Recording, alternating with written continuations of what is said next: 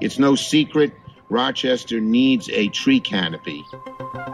This is City on Fire, the USA Today Network podcast on the effect rising temperatures have on public safety. I'm Rob Bell, a reporter for the Rochester Democrat and Chronicle. This is episode 4 Heat Island.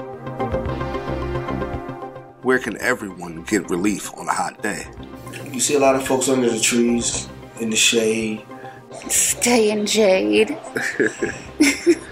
My house has got a wood floor, Okay. and the tree, you see the trees over it, so that keep the inside cool. New York Senator Chuck Schumer came to Rochester to talk about trees.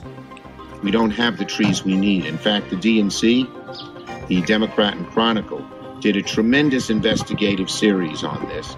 The report Senator Schumer mentions is by my colleague, Rochester Democrat and Chronicle education reporter Justin Murphy. The story looks at data sources to examine the Rochester tree canopy and its disparities. It was produced as part of the USC Annenberg Center for Health Journalism's 2021 Data Fellowship. I interviewed Murphy for a behind the scenes look at his reporting.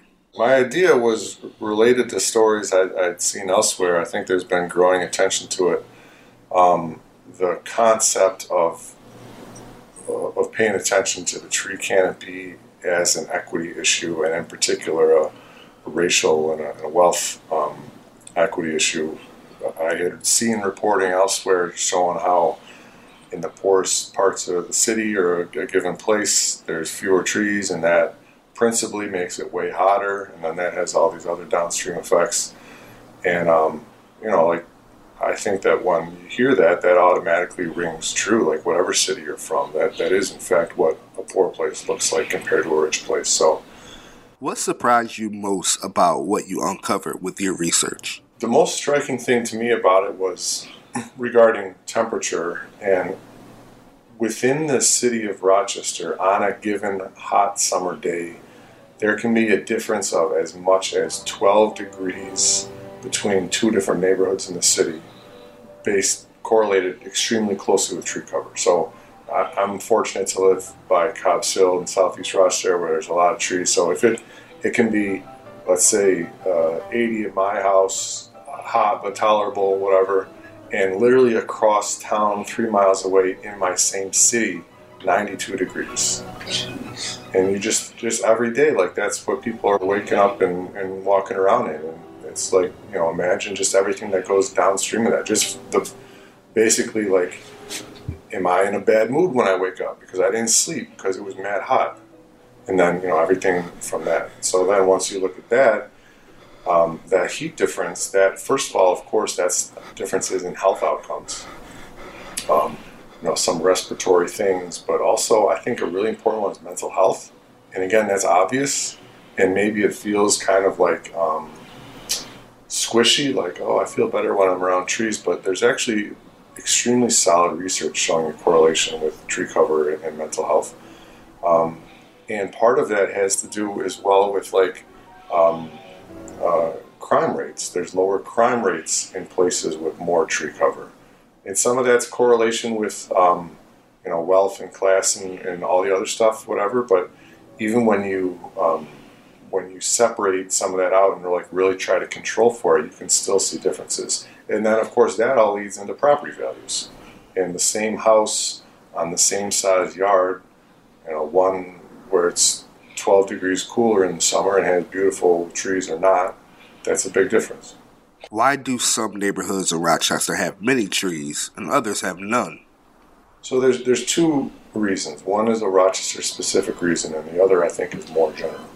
The Rochester specific reason is that um, at the second half of the 19th century, a lot of the city, and in particular in the southeast part of the city, was um, nursery land.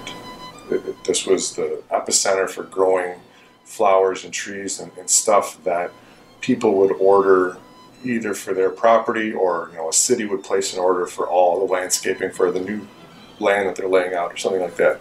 So huge parts of what is now southeast wealthy Rochester was like big rose gardens or big uh, you know tree lawn, and so they got this kind of like uh, sheen of of civic wellness. You know, like the nursery owners and that land, that's like high quality territory. At the end of the century, there's a there's a, a pest that comes through and like for several reasons basically ruins the whole horticulture industry. And so these nurseries um, are going out of business and they very smartly pivot to real estate. A lot of the, the really nice neighborhoods in Rochester, East Avenue, Park Avenue, South Wedge, Highland Park, Cobbs Hill, Browncroft, that's all laid out on farmer nursery land. And when they're doing that, those nursery owners are really trading on this reputation they had as like uh, city founders. They're on the Parks Commission, and so they'll be uh, helping control the purchase of their own um, land and also plant material from the Municipal Park Commission. They benefit from that personally, and they invest those areas with this like uh, just kind of sense of gentility. Other parts of the city either uh, don't have nurseries to start with, like in the Northeast, for instance, there's a lot of train tracks, um, or they have them and they turn into something else, like where Kodak Park is, that used to be nursery land, where the public market is, that used to be nursery land. So they don't get these these beautiful uh, developments that are laid out. So those places got trees either a because they were already there, or because there was this kind of like through line of um, of greenery and prestige in that property already that was a selling point. What's happened since then is the same thing I think that happens in every city in almost every circumstance, which is that uh, people who have more privilege, who are closer to the levers of power, are able to advocate for themselves better. Did those who advocated for trees in their neighborhood know their value? I think that everybody sort of inherently understands the connections with you know, it, it's good vibes, and also it makes my property worth more, and also I can feel the clean air in my lungs, that sort of thing. Um, and so you can't blame those people, you know, for, for advocating for their own property. It, it's ultimately the responsibility of government to balance people's needs regardless of how loud they complain about it. And, and in this case, Rochester, like I think just about every single city probably in the country, failed to do that. What was the local response to your report? Yeah, so since my stories came out in uh, April of 2022, um, first of all, I, I really went to pretty great lengths to ensure that you know, when I'm, I was cognizant that the map of places in Rochester that don't have a lot of trees is pretty similar to the map of places in Rochester where people don't subscribe to the D&C. It's, kind of, it's the same map as everything else. So I wanted to make sure that, that this was just not another benefit for the, the tree having folks. So I, I went spent a lot of time going up and down the streets, having uh, tree tours and talking in schools and libraries and stuff. It has coincided, I think, with national increased interest in the topic, and, and also coincided with our new mayor, Malik Evans, coming into office in early 2022. So he has uh, adopted this as a topic of interest. He has made some pretty impressive uh, promises and, and to a still somewhat lagging extent financial commitments around planting more trees and, and achieving equity in, in how many are, planted across the four quadrants. How do people who live in areas with no trees respond to your reporting? Like when you when you really tease out every part of it, it it's new information. But you know, the I think that there is a lot of kind of like immediate recognition and resignation to the basic premise. Like, yeah, of course, there's no trees over here. There's no nothing else either. There's no Wegmans either. You know, um, so there's that, and you know, to what I was saying earlier, there are people that said, "Yeah, there's no trees in good. I don't want any damn trees." There was one lady that said, you know, she actually had a big, beautiful tree in her backyard that was shading her deck, and it was, and there was an empty lot behind on the other side of the fence. And she was like, "I hate this damn tree. Like, I wish they would come and take out all these people go in the empty lot and they mess around, they hide behind it. I can't see what all's going on. I'm too old to rake the leaves. Um, so, you know, that, I think that is easy to overlook when we just say, like, oh, yeah, trees, man, they're awesome. Everybody loves a tree. Sometimes, but, but maybe actually not everybody loves a tree. A study titled Environment and Crime in the Inner City by the Environmental Design Research Association found that residents living in greener surroundings report lower levels of fear, fewer incivilities, and less aggressive and violent behavior. They did a study where they, they took people in court who had committed a, a property crime. And somehow or other they, they were able to like trace their path during the day like where all they had been.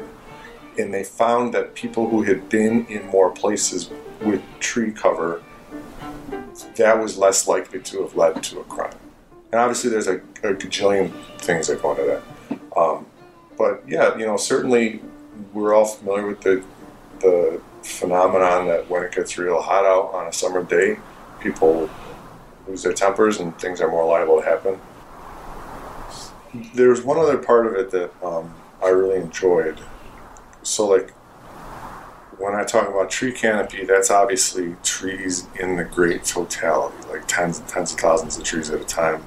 But I also wanted to talk to people about individual trees. And so, part of what I was doing when I was walking all around and online as well is I, I said, Tell me about your favorite tree not like a species like a tree that is planted somewhere.